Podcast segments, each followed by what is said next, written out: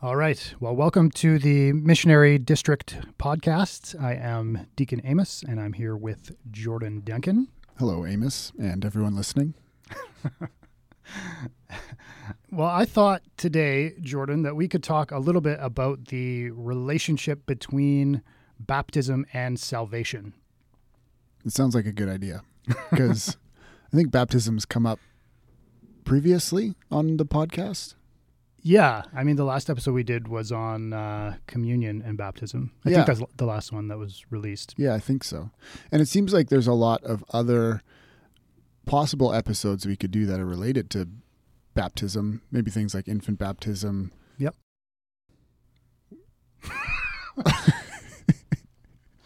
The list goes on. The list goes on.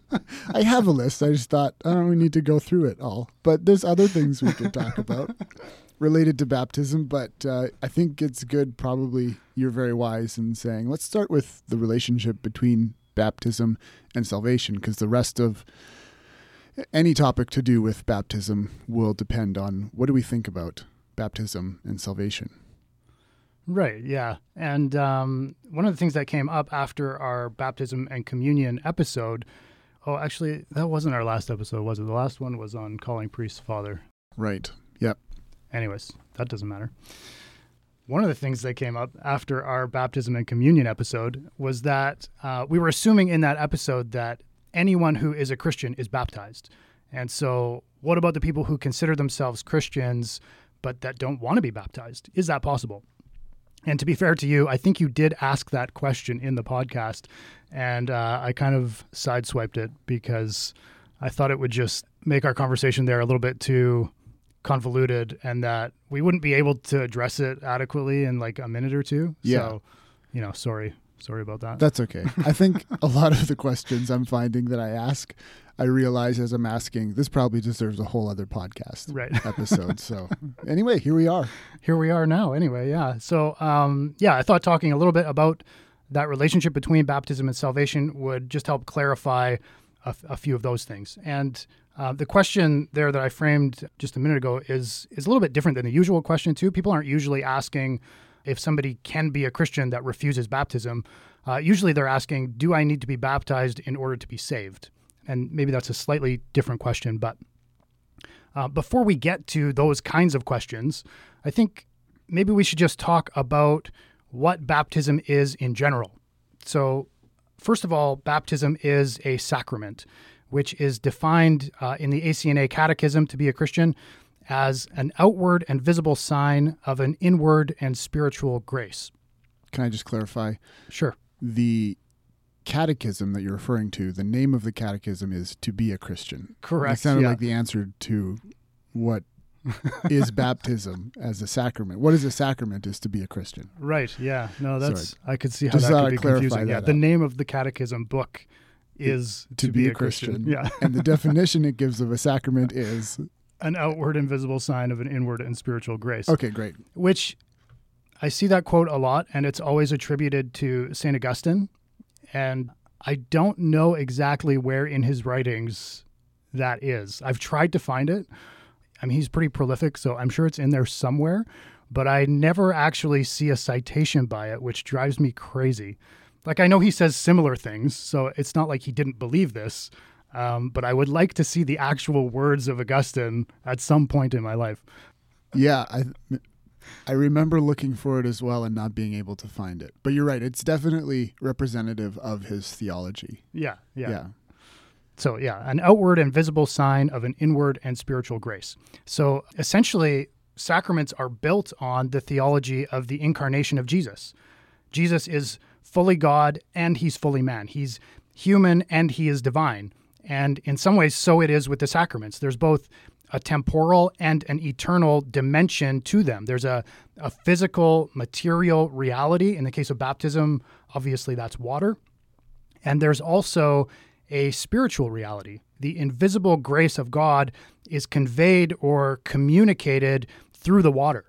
Or, or we might also say that a sacrament is an effective sign. It's a, a physical sign that actually works to bring about the thing that it signifies. So, baptism is a symbol of union with Christ, but it's a, a symbol with power. It's a symbol that has been ordained by God and is used by Him to actually bring us into union with Christ. I heard an example once of kind of trying to illustrate the idea of sacrament, and they they talked about money, like paper money, or I guess in our case, plastic money, Okay. whatever our money's made out of, and saying that it's it's it's kind of similar there. If just because you write five dollars on a piece of paper doesn't mean that that piece of paper is worth five dollars. It doesn't have the power to buy you five dollars worth of goods. Right. So why is a five dollar bill? Why does that have the power to be able to purchase five dollars worth of things? And it's because there's the authority of the government and the banks standing behind it, authorizing it, and giving kind of enduing, in, endowing it with that power. And so, like, would you see that as a similar thing to sacraments, like a, just a word picture, even to go? These sacraments are powerful. They're different. They're not just a piece of paper with five dollars written on them. They're Right. not just a piece of bread. God's standing behind them, endowing them with power for whatever grace. Yeah, I think that's a really a really good way to think about it. Yeah, and uh, the the visible component of the sacrament of baptism uh, obviously is water, and the imagery of water is uh, really powerful in the scriptures. We we won't be able to look at this in depth, but if we just look at the first couple of verses, even of the Bible, Genesis chapter one verses one to two says, "In the beginning, God created the heavens and the earth. The earth was without form and void." and darkness was upon the face of the deep, and the Spirit of God was moving over the face of the waters. And uh, of course, it goes from there to the account of creation. God speaks, and life comes into being. And so, one of the things that we see in these first couple of verses is, is the Spirit of God hovering over the waters of creation and bringing forth new life. And this is another way that we, we can understand our baptism. The Holy Spirit is actually present there and working through the waters of baptism to bring us into our new life in Christ. Word and Spirit are working together in a creative act. We're being reborn, we're being remade in Christ. So, as I think about your um, financial analogy, maybe you know it's not just that the authority of God is is standing behind it and giving it power, uh, but He's actually present in it as well. So already from the first sentences of the Bible, we get a picture of um, the outward and visible sign of the water in baptism being a, an outward visible sign of the inward spiritual grace of the Holy Spirit creating us, or maybe a new creation in Mhm. us. Okay. Yep. So what what else? Yeah, and of course, water is associated with cleansing. Uh, that's a pretty natural association. If, Mhm. if you're covered in mud, you need to rinse off. Uh, but baptism is not just a physical washing, but it is a spiritual one. In baptism, we're given a clear conscience before God. First Peter chapter three verse twenty one says, "Baptism, which corresponds to this, uh, that is to Noah and his family being preserved through the flood in Genesis chapter six, which is uh, obviously another story we could spend some time on.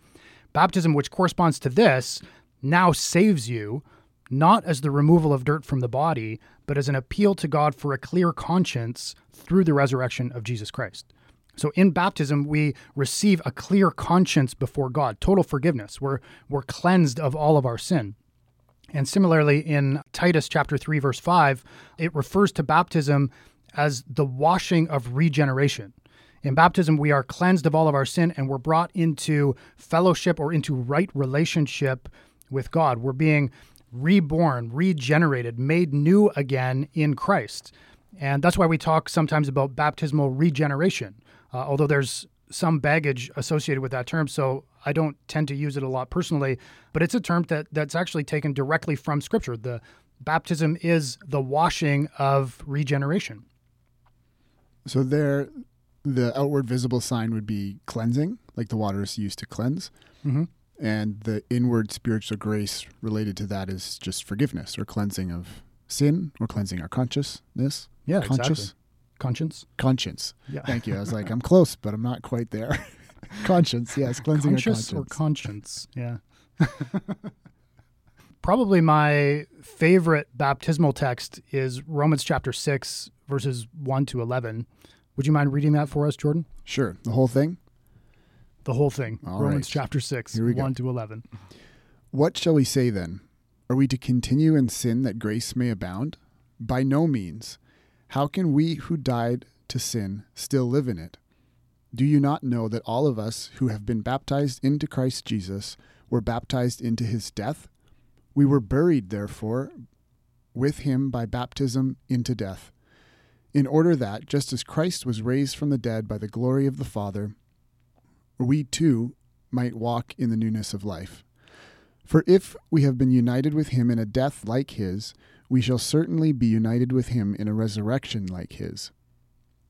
We know that our old self was crucified with him in order that the body of sin might be brought to nothing, so that we would no longer be enslaved to sin. For one who has died has been set free from sin. Now, if we have died with Christ, we believe that we will also live with him. We know that Christ, being raised from the dead, will never die again. Death no longer has dominion over him. For the death he died, he died to sin, once for all, but the life he lives, he lives to God. So you also must consider yourselves dead to sin and alive to God in Christ Jesus. That's awesome. I I love that passage, and I mean one of the things I I really love about it is it's just so clear that you know whether we fully understand it or not, whether we can grasp it or not, something powerful is happening in those waters. Like this isn't just some kind of empty ritual, but God is present there, and and He's bringing about something in the water. Baptism is is spoken of as a participation in the death of Christ on the cross. So, in some ways, all of our, our worldly desires, all of our sin and shame and guilt is, is all put to death on the cross. Our former man, our sinful man, has been crucified with him. So, baptism is a real participation in the death of Christ. There's a real death that's taking place in us. And it's also a participation in the resurrection of Christ. So, it's not just the death of our old man, but it, it is a new birth. It's a call to life and to wholeness and to becoming more like Jesus and sharing in his very nature. As the text says, if we have died with Christ, we believe that we will also live with him. We are no longer slaves to sin, but we have been set free and we've been made alive and made new again in Christ. So there the outward visible sign is it's like we're being buried into the water and then rising again from it. And the spiritual grace is being buried into Christ's death and then raised to new newness of life in in Christ's life. hmm Yeah. So, yeah, death and resurrection, and I mean the key word there is is participation. Like we're we're being united to the salvific acts of Jesus Christ. Mm. The passage that we that I mentioned in First Peter uh, talked about baptism corresponding to Noah and the flood, but there are also other Old Testament passages that help us to understand our baptism. And in my opinion, the best image that we have for this is the story of the Exodus. So, if you're not familiar with the story, uh, the Israelites were God's chosen people, and they found themselves enslaved by the Egyptians for a long time, over 400 years. And then finally, through a prophet named Moses, God leads his people out of Egypt and brings them to the shore of the Red Sea. And then they're trapped there, and their oppressors, the Egyptians, have now changed their mind about letting them go and have started to pursue them. that, that that's like the the broadest overview of the story that possible. That was pretty good. Yeah, God speaks to Abraham, yada yada yada. His descendants are trapped between the Egyptian army and the Red Sea. so, so there they are. Uh, the Egyptians have them cornered, but God intervenes and protects and preserves his people. He divides the waters of the Red Sea so that the Israelites can pass through on dry land. And as they pass through, the Egyptians are coming up behind them in pursuit to take them captive again. But as soon as God's people reach the other side of the Red Sea, God causes the waters to return to their place, and all of the Egyptians are drowned. And this is just an amazing uh, story. And it, it prefigures baptism because the, the waters of the Red Sea are both a place of death and a place of life. They were life for the Israelites and death for the Egyptians. Baptism is life to you and death to your sin. It, it, it, was precisely those people who were enslaving the Israelites who were killed in the Red Sea. And, and similarly, when we receive baptism, everything that has enslaved us and held us captive, all of our sin, faces the judgment of God and is put to death. And we get to receive our inheritance. We begin our journey to the promised land. We receive the promised Holy Spirit. We receive in ourselves the eternal life of the Son of God. So we don't come out of the water in the same way that we went in. We emerge in a place of victory. We are changed by the grace and the mercy of God as we are united to our Savior Jesus Christ. And I just think that the vivid imagery of the Red Sea helps us to understand our baptism at a deeper level. That's really beautiful that we just that summary that we are changed by baptism and changed because it unites us to Jesus. And and like you said changed for all those like it's very multifaceted. There's a whole bunch of I mean there was like four I think symbols that you use to explain all the things that baptism does. It changes us we're no longer slaves to sin. We're new creations. We are we have a new birth. We are cleansed by the Spirit as he unites us to Jesus and unites us to Jesus' death and his resurrection. That's a lot. That's a lot. It's yeah. really good. Yeah, it's beautiful. Baptism is great. yeah. I recommend it. Yeah. okay, so with all that in mind then, let's return to the the question we were asking at the beginning. Is it possible to be a Christian who does not desire to be baptized. So we're not talking about someone who just hasn't uh, had an opportunity to be baptized yet or something like that, but somebody who is actively refusing baptism. I am I am very hesitant to label things too strongly for questions like this uh, because it's it's it's not my job to determine who is a Christian and who isn't. Um, thankfully, but I, I do think that there is a basic contradiction here. Like like if you call yourself a Christian but have an aversion to baptism and refuse to receive it, that is a problem. The the most basic definition of what it means to be a Christian is to be a follower of Christ. And the, the scriptures are very clear that one of the first steps in following Jesus is baptism. In Ma- Matthew chapter 28, he says, Go into all the world and make disciples of all nations, baptizing them in the name of the Father and of the Son and of the Holy Spirit. Or in Acts chapter 2, on the day of Pentecost, Peter is preaching this wonderful gospel message, and, and the crowd that hears it responds to Peter and they say, What should we do? They're, they're cut to the heart, it says, and, and, they, and they respond, What should we do? And Peter says to them, Repent and be baptized. Uh, so, so these commands of the scriptures are not arbitrary, but they're actually given to us as a gift of grace. It is in baptism where we are united to Christ. What a wonderful thing. It's an invitation not just to, to follow him in obedience, but to be with him.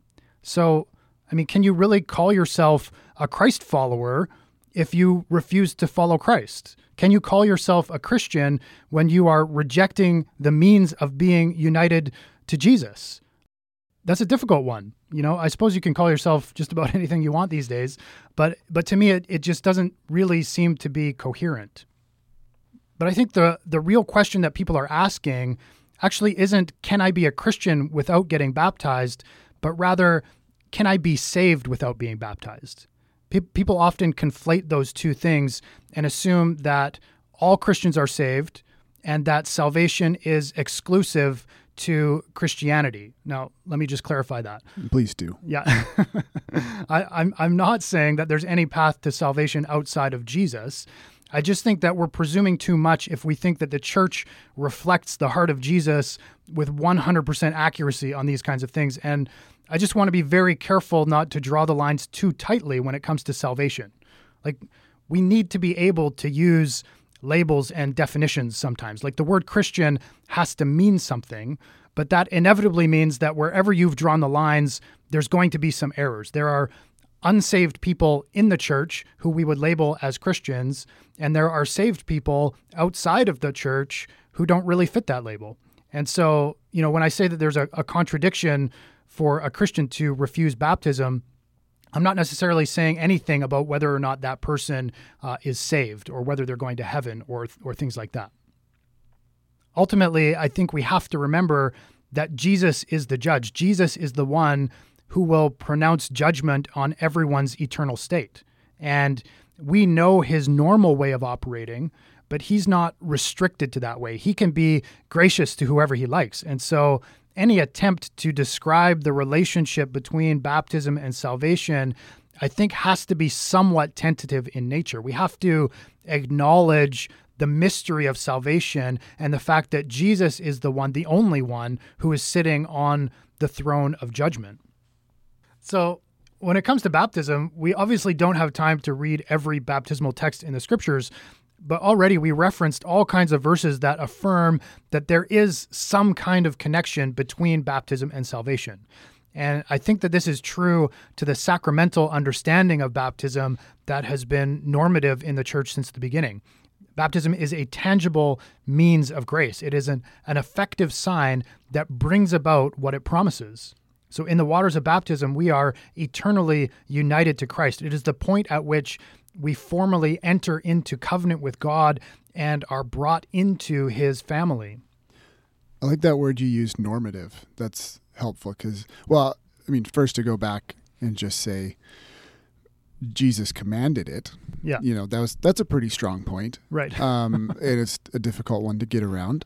But um, even to just say, and then since then, it's it's the normative way that God gives the graces of salvation to his people. That's yeah, that's pretty helpful. Just Jesus commanded it and it's been the normative way. I like it. Yeah, and I think it's okay for us to expect that God works in a consistent fashion as well. Like he doesn't he doesn't leave us to guess about things like this, but he actually he does give us a normative means to access his grace. I would hope so. It would be it would be pretty chaotic if God didn't act consistently. Yeah. Yeah.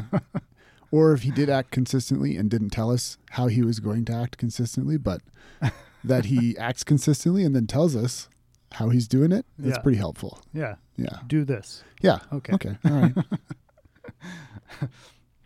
I think typically when people are objecting to the idea that baptism is connected to salvation, I think they're doing so on the basis of a completely different understanding of baptism. And so some people believe that baptism is, uh, say, a representation of some change that has already taken place in the heart of a believer. So it's still a symbolic gesture, but it is an empty symbol. It has no power. And if that's what baptism is, then yeah, it might be a nice thing to do, but it certainly wouldn't be essential or really have anything to do with salvation or anything like that. Or sometimes people also talk about baptism as something uh, that we just have to do in obedience to the command of Jesus to show him that we love him. And now, obviously, I think it's good to obey the commands of Jesus. But again, if that's what baptism is, then it, it can't be essential or necessary to our salvation. At best, it's it's a good thing that we should consider doing. And both of these ways of thinking about baptism, I think, reveal the fundamental difference that exists between different kinds of Christians on this topic. And that is, you know, is baptism something that we do for God, or is it something that God does for us? Is it is it our work? Is it something that's born out of our initiative and our will? Or is it God's work to us? And I think, I hope it's obvious where I stand on that, that baptism is a gift of God for us. And, and partly why I believe that is I think that there are real difficulties that arise when you reverse that and you start thinking about baptism as something that we do for God. Every Orthodox Christian body practices baptism and believes that on some level it's something that we have to do as Christians, that we're uh, required to do it, even if they don't believe that it has any connection to salvation. And my, my, my problem there, my struggle, I guess, is that if we see baptism as a work that we do, that seems to me to contradict the gospel message a little bit. Like, essentially, this makes baptism into this ritual that is external to Christ that we have to participate in to prove our worthiness to God. And that's not the gospel. And so I think because it is commanded in the scriptures, baptism cannot be our work. We can't think of it as something that we do. Anything that is required of us to live the Christian life must be accomplished by Christ alone. That's the gospel. Jesus is the only one who is worthy, and he gives us his righteousness.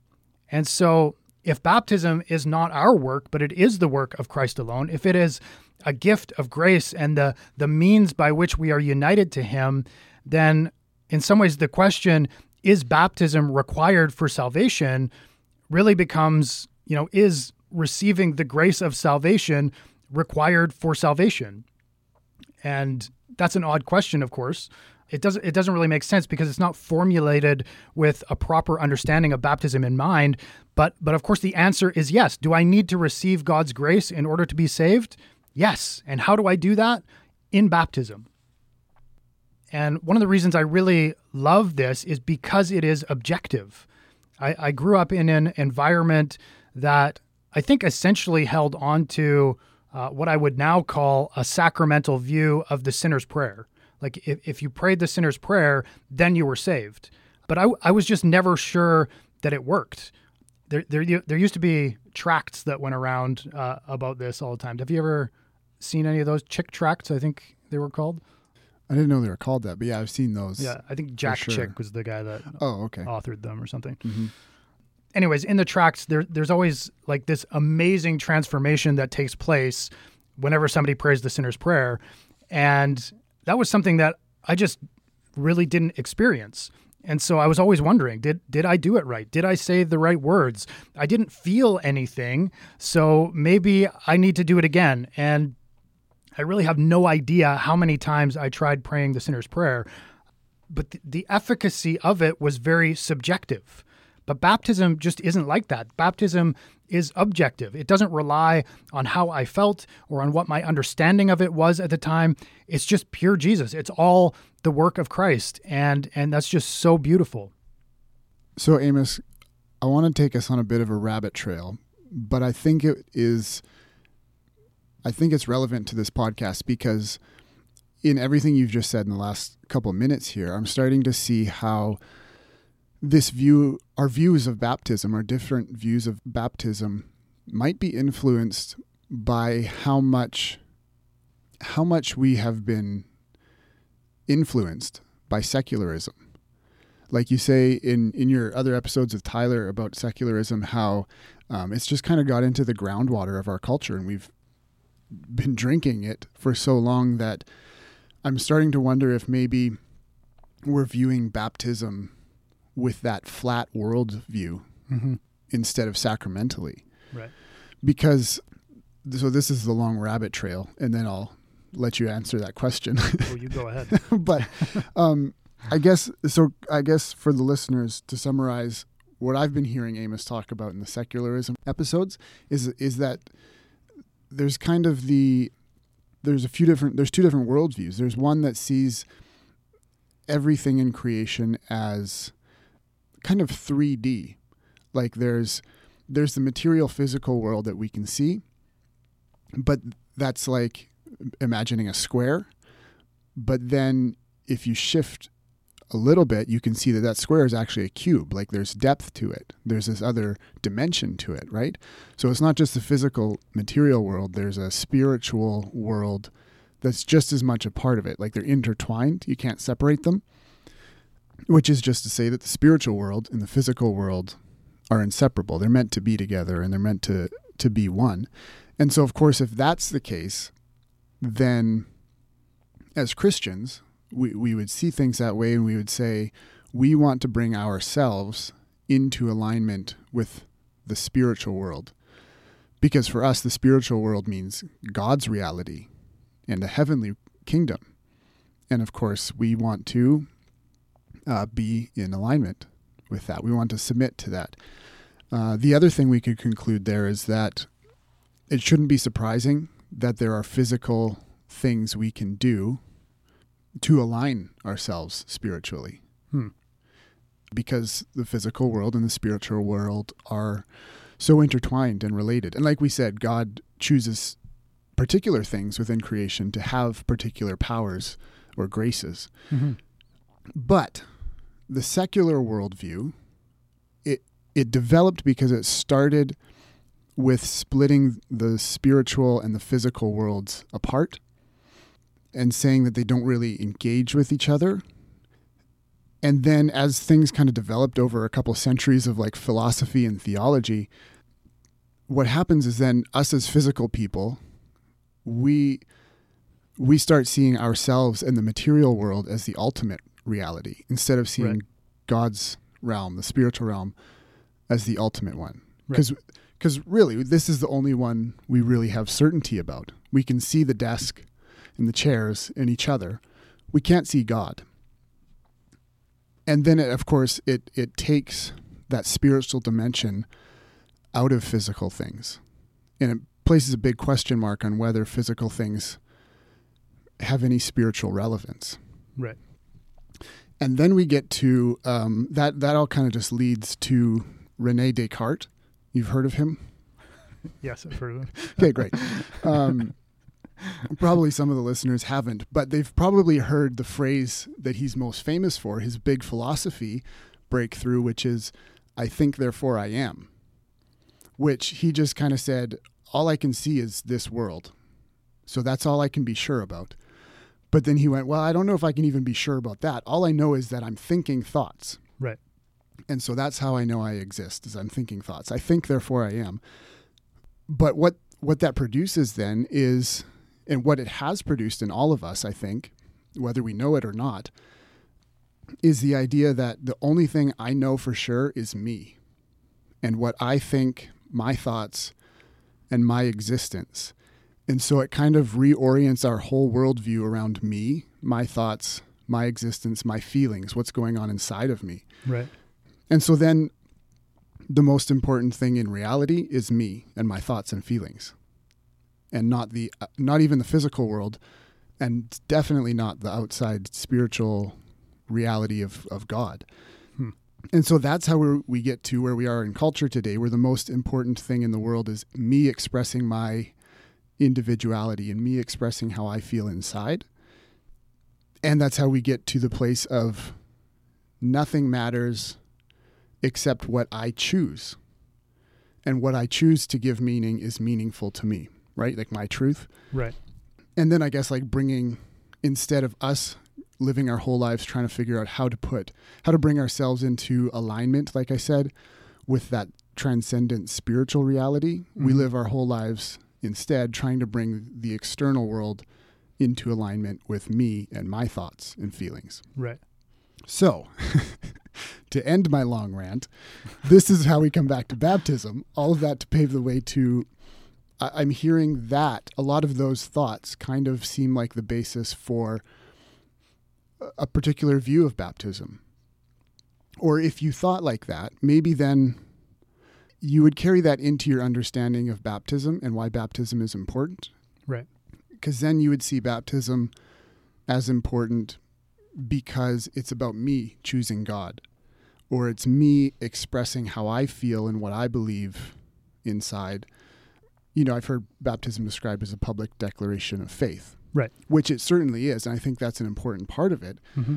But if you're thinking about it being an important part because you value your uh, expressing your individuality, I think that's a little bit, it seems backwards. And so instead of like what we're saying about baptism, which is that we, we do it to submit ourselves to this external reality or this transcendent spiritual reality who is God. Mm-hmm. We're submitting to his hand, submitting to his death, submitting to our need for his grace.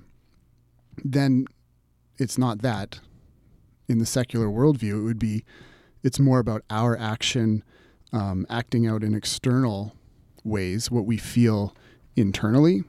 But I don't think, based on what you're saying in a, in a sacramental view of baptism, that baptism is not about you choosing God, it's about God choosing you. Right. And it's not about a public declaration of how you feel or what you choose to give meaning to. It's more a public declaration of how God feels for you Right. and the, and coming into alignment with the truth of God and his reality and his love for you. hmm Do you think that I'm seeing that accurately that those that secular worldview has influenced our views of baptism in that way? Yeah, that's interesting. I uh, had a couple thoughts while you were talking there.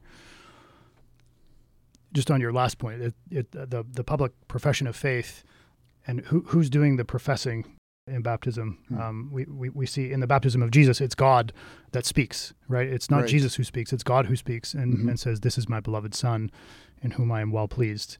And I think we would do well to take that into our understanding of baptism. That that that God says that over each one of us at our Mm. baptism. And as much as you know we are participating in it, we, we, we make our way to the water and we uh, we submit to receiving the sacrament of baptism. But but He's the one initiating and and declaring things over us.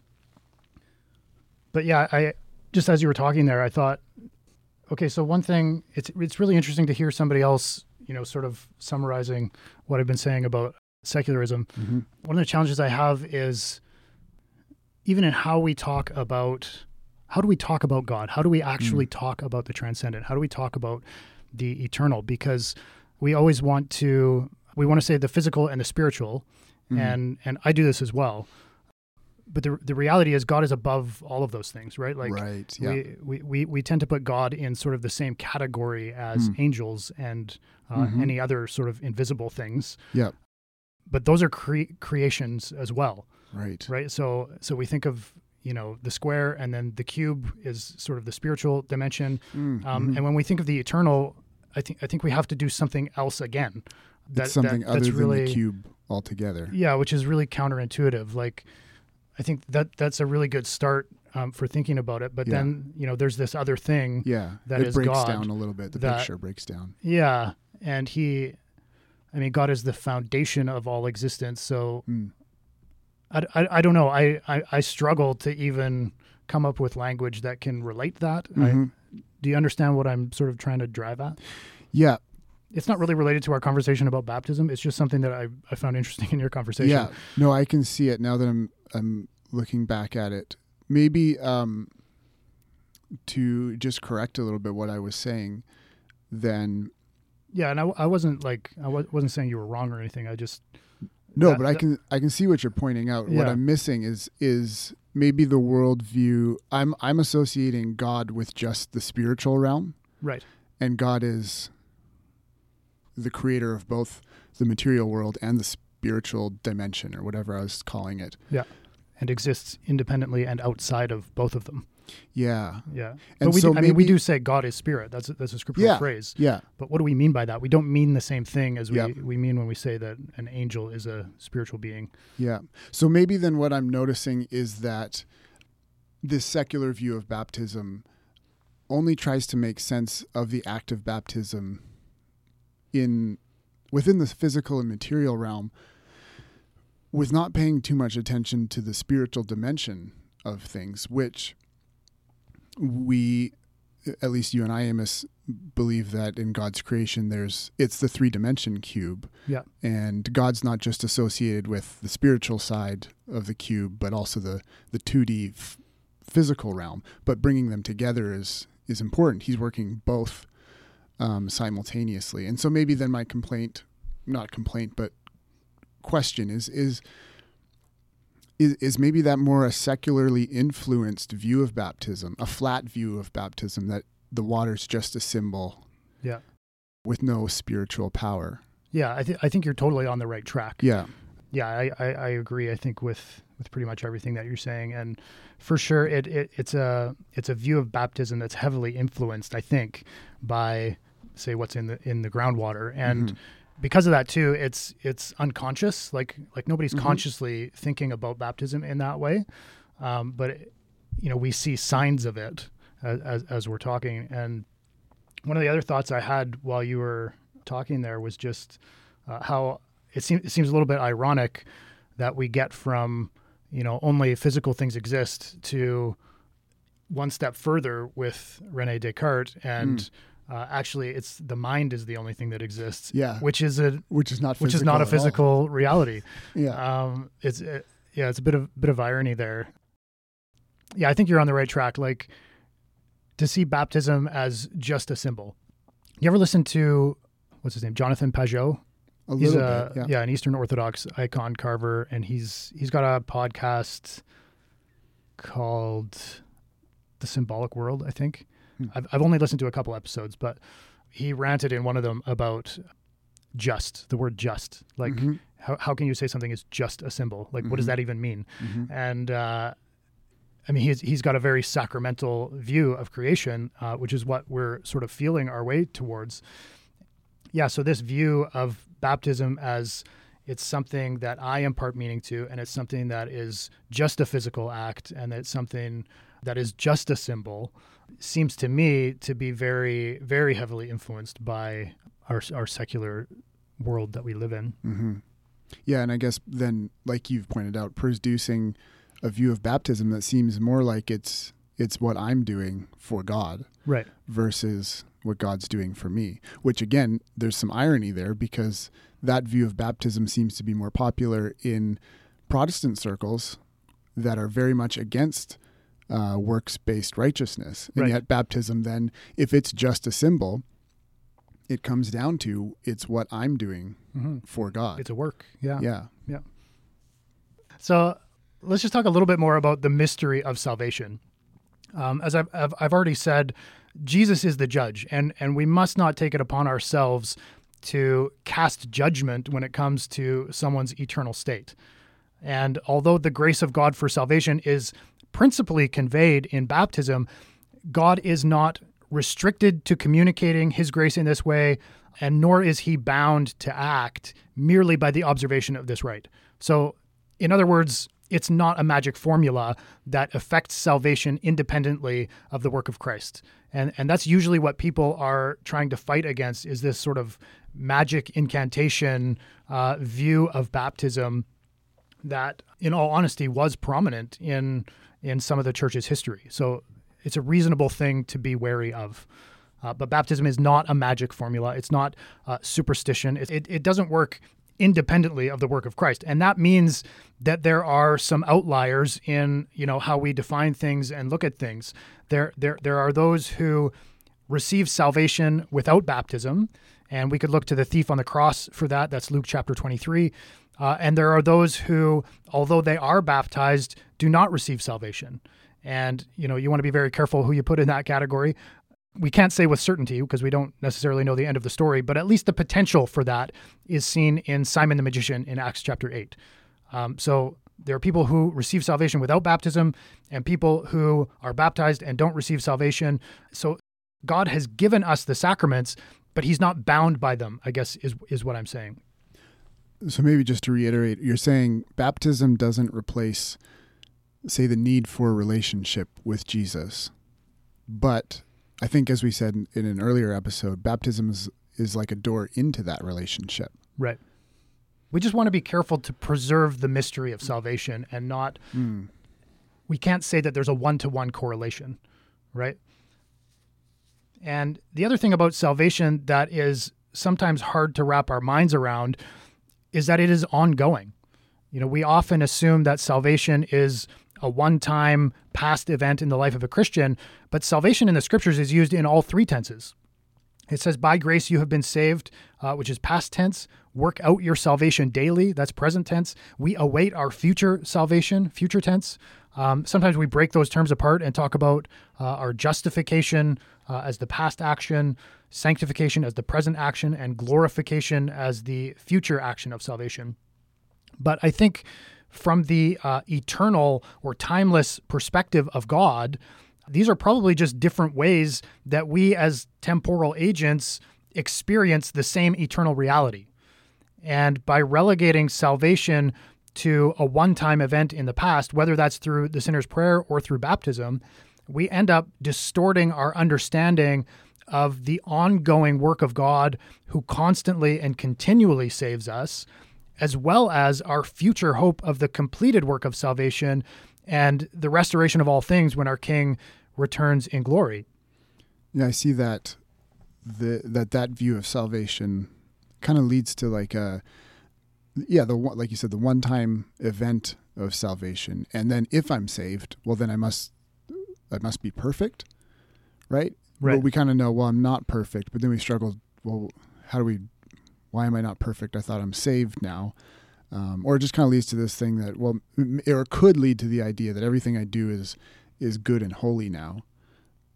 And ironically i think that the sinner's prayer way into salvation is i think just as likely to replace relationship with god or Right. replace replace the importance of it um, or at least it it might it might encourage the view that faith in god simply means believing in god and not like a living faith an active faith Right. where you are actively trusting in god and living out your faith hmm Kind of skew the difference between faith and faithfulness. Yeah. Yeah. That's a good way to put it. Hmm. Okay, so Amos, maybe what would be helpful is we, well, mostly I have uh, derailed you a number of times to insert uh, my own That's not true. my own things. But um, would you mind giving us just a summary? Let's get back to the the main thing we were talking about: the relationship of baptism and salvation. How would you explain that? What scripture verses Yeah. come to the fore? So I guess essentially what I want to say is water baptism is the sacramental rite of initiation into the Christian faith. It is a practice that was instituted by Jesus and a means by which our Lord continues to convey his grace to those who follow him. Again, in matters of eternal significance, we must remember that salvation belongs to God. We, we have to preserve the mystery of salvation. And so it's not our place to make judgments about the salvation of individuals. Uh, but at the same time, that must not diminish our appreciation for this sacrament or for the work that God accomplishes through it in bringing believers into new life. So in baptism, we participate in the death and resurrection of Jesus. That's uh, the Romans 6 passage that we read. We are incorporated into his body. That's uh, 1 Corinthians 12. We receive a spiritual renewal, 1 Peter chapter 3. Our sins are forgiven, Acts chapter 2. We're, we're born again, John chapter 3. And, and we become heirs of the covenant promises given to all of God's children, Galatians chapter 3. Baptism is the washing of regeneration, Titus chapter 3. And I think all of these scriptures uh, and, and many more show us that baptism is a gift of God's divine grace and it's not a work of our own merit. That's pretty helpful. I think whenever I hear it laid out like that, I think, yeah, why? I don't know why you wouldn't get Right. baptized. Yeah, so if you're a Christian who isn't baptized, get in the water. Yeah, get in the water. Yeah, I, I can't think of a good reason not to. And I mean, like you pointed out, Jesus commanded it. Uh, it's been the normative door to relationship with Yeah. Jesus, and it is in Scripture completely associated with salvation. Yeah. like to the to the extent that I don't know how you separate the two. Yeah. Could God grant salvation to someone who's not baptized? Absolutely. But given all those scriptures you read, uh, it seems pretty tied up. I mean, the one that stands out the most to me, I think, is the first Peter one, where it says, baptism, which now saves you. Right. It's, uh, I, I don't always think the Bible's literal, but I don't think that was uh, a metaphor. yeah. You, That one seemed pretty literal. you don't want to run away from those words. Like you got to confront them at some Yeah. point. Yeah. Yeah. And so, yeah, we're not we're not making a judgment on your eternal state. Uh, we're not saying you're you don't have any kind of relationship with God if you haven't been baptized, but there's good things for you there. Like get get in the water. There's Jesus wants to meet you there, and you will be blessed beyond measure. So if someone's listening to this, they haven't been baptized and they want to be, what what do they do? Talk to their pastor. Awesome. Yeah. All right. Well, thanks for chatting with me today, Jordan. Yeah, you're welcome. I'm not sure if this is going to be the last episode before summer or if uh, the other one I'm supposed to be recording this week will be the last one. But uh, either way, we'll probably take a little bit of a break uh, through the summer and then uh, we'll pick up again sometime in the fall. Thanks for listening, everyone. See you next time.